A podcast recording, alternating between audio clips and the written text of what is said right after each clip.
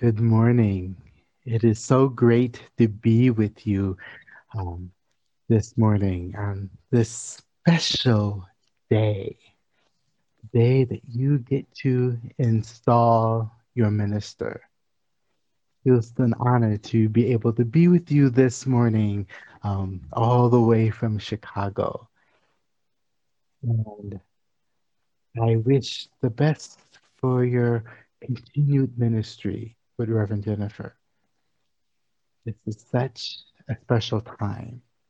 You see, installing a minister is about recognizing that relationship between a congregation and a minister and beginning on a path, a journey to see what might happen, what your combined ministry will look like.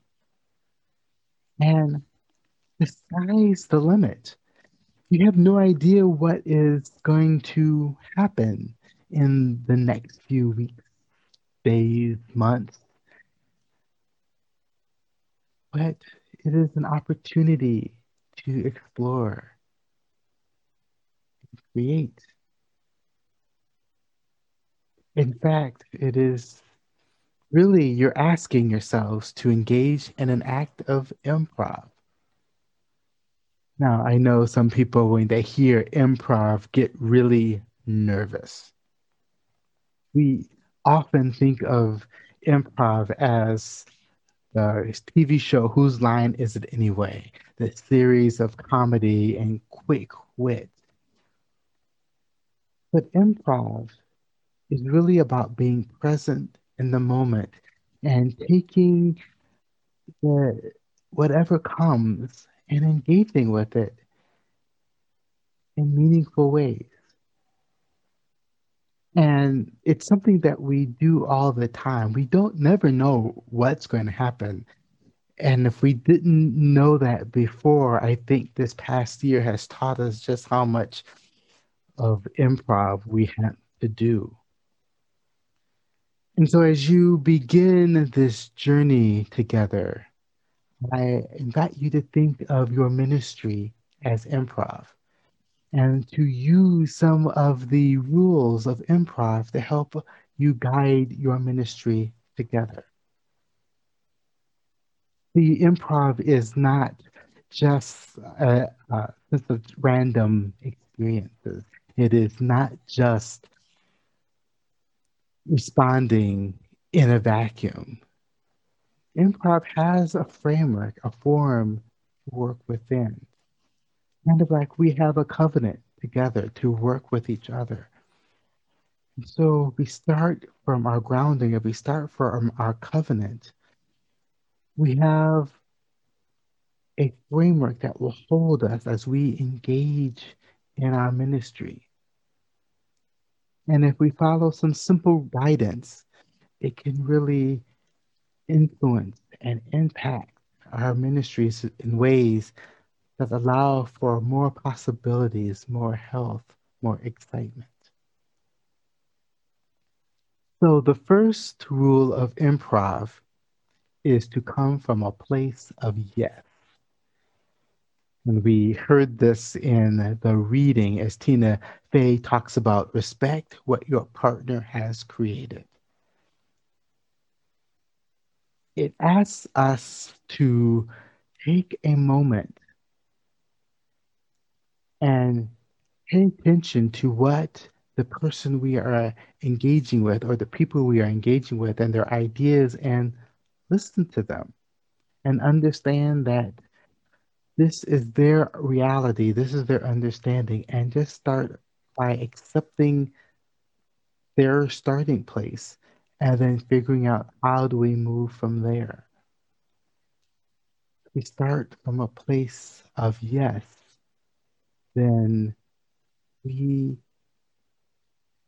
can start different ways. We can see a path that might not be present before, that might be confusing. But it's not always what people are conditioned to do. Um, uh, in improv impresario Keith Johnstone writes that there are people who prefer to say yes, and there are people who prefer to say no. Those who say yes are rewarded by the adventures they have, and those who say no are rewarded by the safety they attain. There are far more no sayers than yes sayers, but you can train one type to behave like the other. That's part of what improv is, is helping train no sayers to be yes sayers, to be able to start in a place of just accepting what is, where we are, and moving forward. You know, a good example of yes sayers and no sayers is in our sacred story. You know, Snow White was a no sayer. She did not want uh, anything to the artist at all to touch her canvas. She wanted to stay the pure white, and that was it. While pure as dawn was a yes sayer and was willing to embrace the possibilities that the artist could create with her. The Snow White did not want it to be messy, did not want it to, you know, not look good. And so had the safety of being able to stay in the beauty that she wanted, that she believed in. While pure as dawn was was excited about the adventure of what the artist could do. And so many times we are in this space where we have the opportunity to try something, to do something, to say yes to an opportunity, or just to acknowledge where people are. And that is where our ministry starts, by that acceptance and that beginning. But it's not just with yes. And uh, another rule of improv is that you say yes and. What that means is that, that you need to contribute. You need to be part of the story. So it's not just to say, yes, I see where you are. It's Yes, and here's where I am. And how can we move this together? How can we take the next part of the story? How can we imagine what our ministry will look like? This is about collaboration, working together to create the scene and create the ministry. As Tina Fey writes, if I start a scene with, I can't believe it's so hot in here, and you just say, yeah, we're kind of in a standstill. But if you actually start to give some responses like, you know, we're in hell, or it can't be good for the wax figures, or crawling into a dog's mouth, those all start to shape where we are and what we're doing and creates the beginning of a story and a journey. And so it's so important to collaborate in ministry, to build off of each other's ideas and thoughts and dreams, create together, co create the ministry of the congregation. It is not just the work of the minister or the congregation. You are to say yes to each other and yes and and keep building and building to see what might be, what is possible. Now we can live into our UU values and make them real in the world. Now that this next rule of improv is goes right with collaboration. It's really important. And it's one of my favorite ones, actually. It's make your scene partner look good. So in this, I an idea of this is that when you're doing improv, it's not just about how uh, you can come off with uh, the best lines or the respond the best. It's how you support the other person. It's important. So if you are both making each other look good and supporting each other, then things be really interesting and it might be funny or it might be deeply serious. But a meaningful scene will happen because we wouldn't let someone uh, go off in a in a odd way and um, kind of spin themselves in a hole. We would help them we would support them. We wouldn't ask something of them that we know they cannot do. And so this rule for me reminds me to ask, how can I bring out the best in the other person? How do we work together, bringing out our best qualities and supporting and nurturing those best pieces? And also it's those areas where we need to grow to help us grow within those growing edges to be better human beings in this world. We work together to support each other in this journey. This is, for me, the our universalist side of our faith.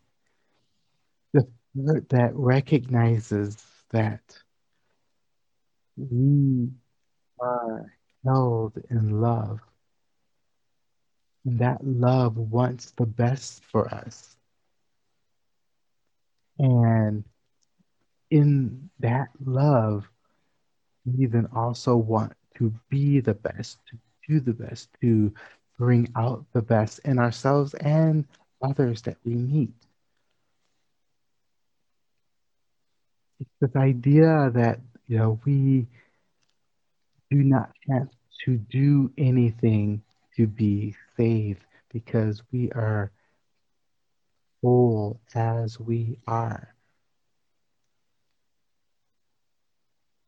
So we work to bring that wholeness out of each other and we move and engage out of that place of love and wholeness.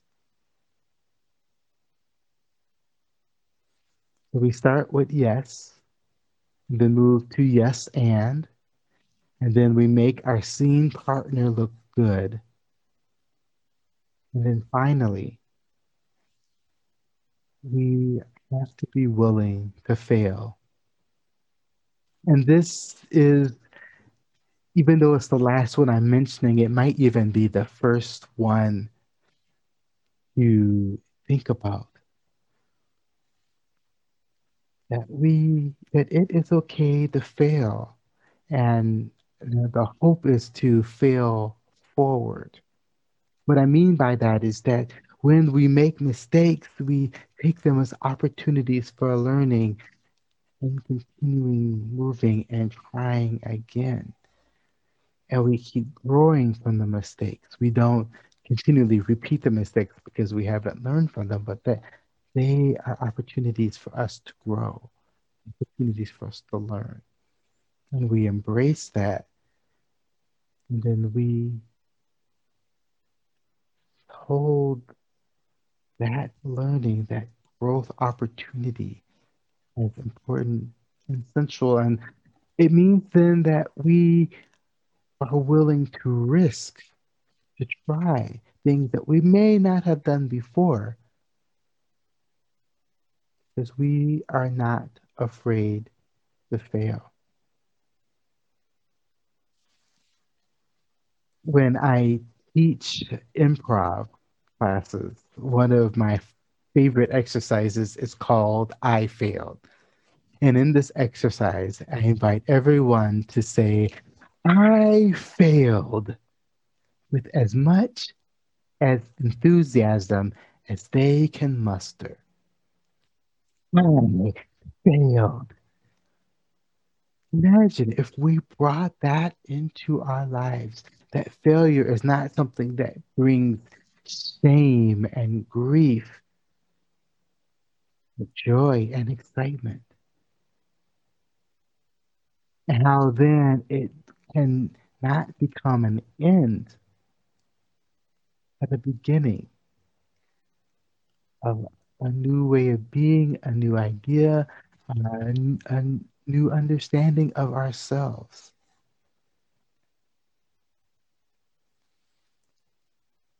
And so, starting with yes and, and then making our scene partner look good, all the while being willing to fail forward. Are the keys to healthy ministry. It invites us to engage in this process and in this relationship in a way that is deep and collaborative, that creates opportunities for new things to emerge, to try new things, to love each other deeply and bring out the best in everyone in the congregation and anyone who is touched by this congregation, that the ministry that this congregation has. So I invite you to ground your ministry together in improv and see where it takes you. I can imagine that you can do wonderful things. Blessed be.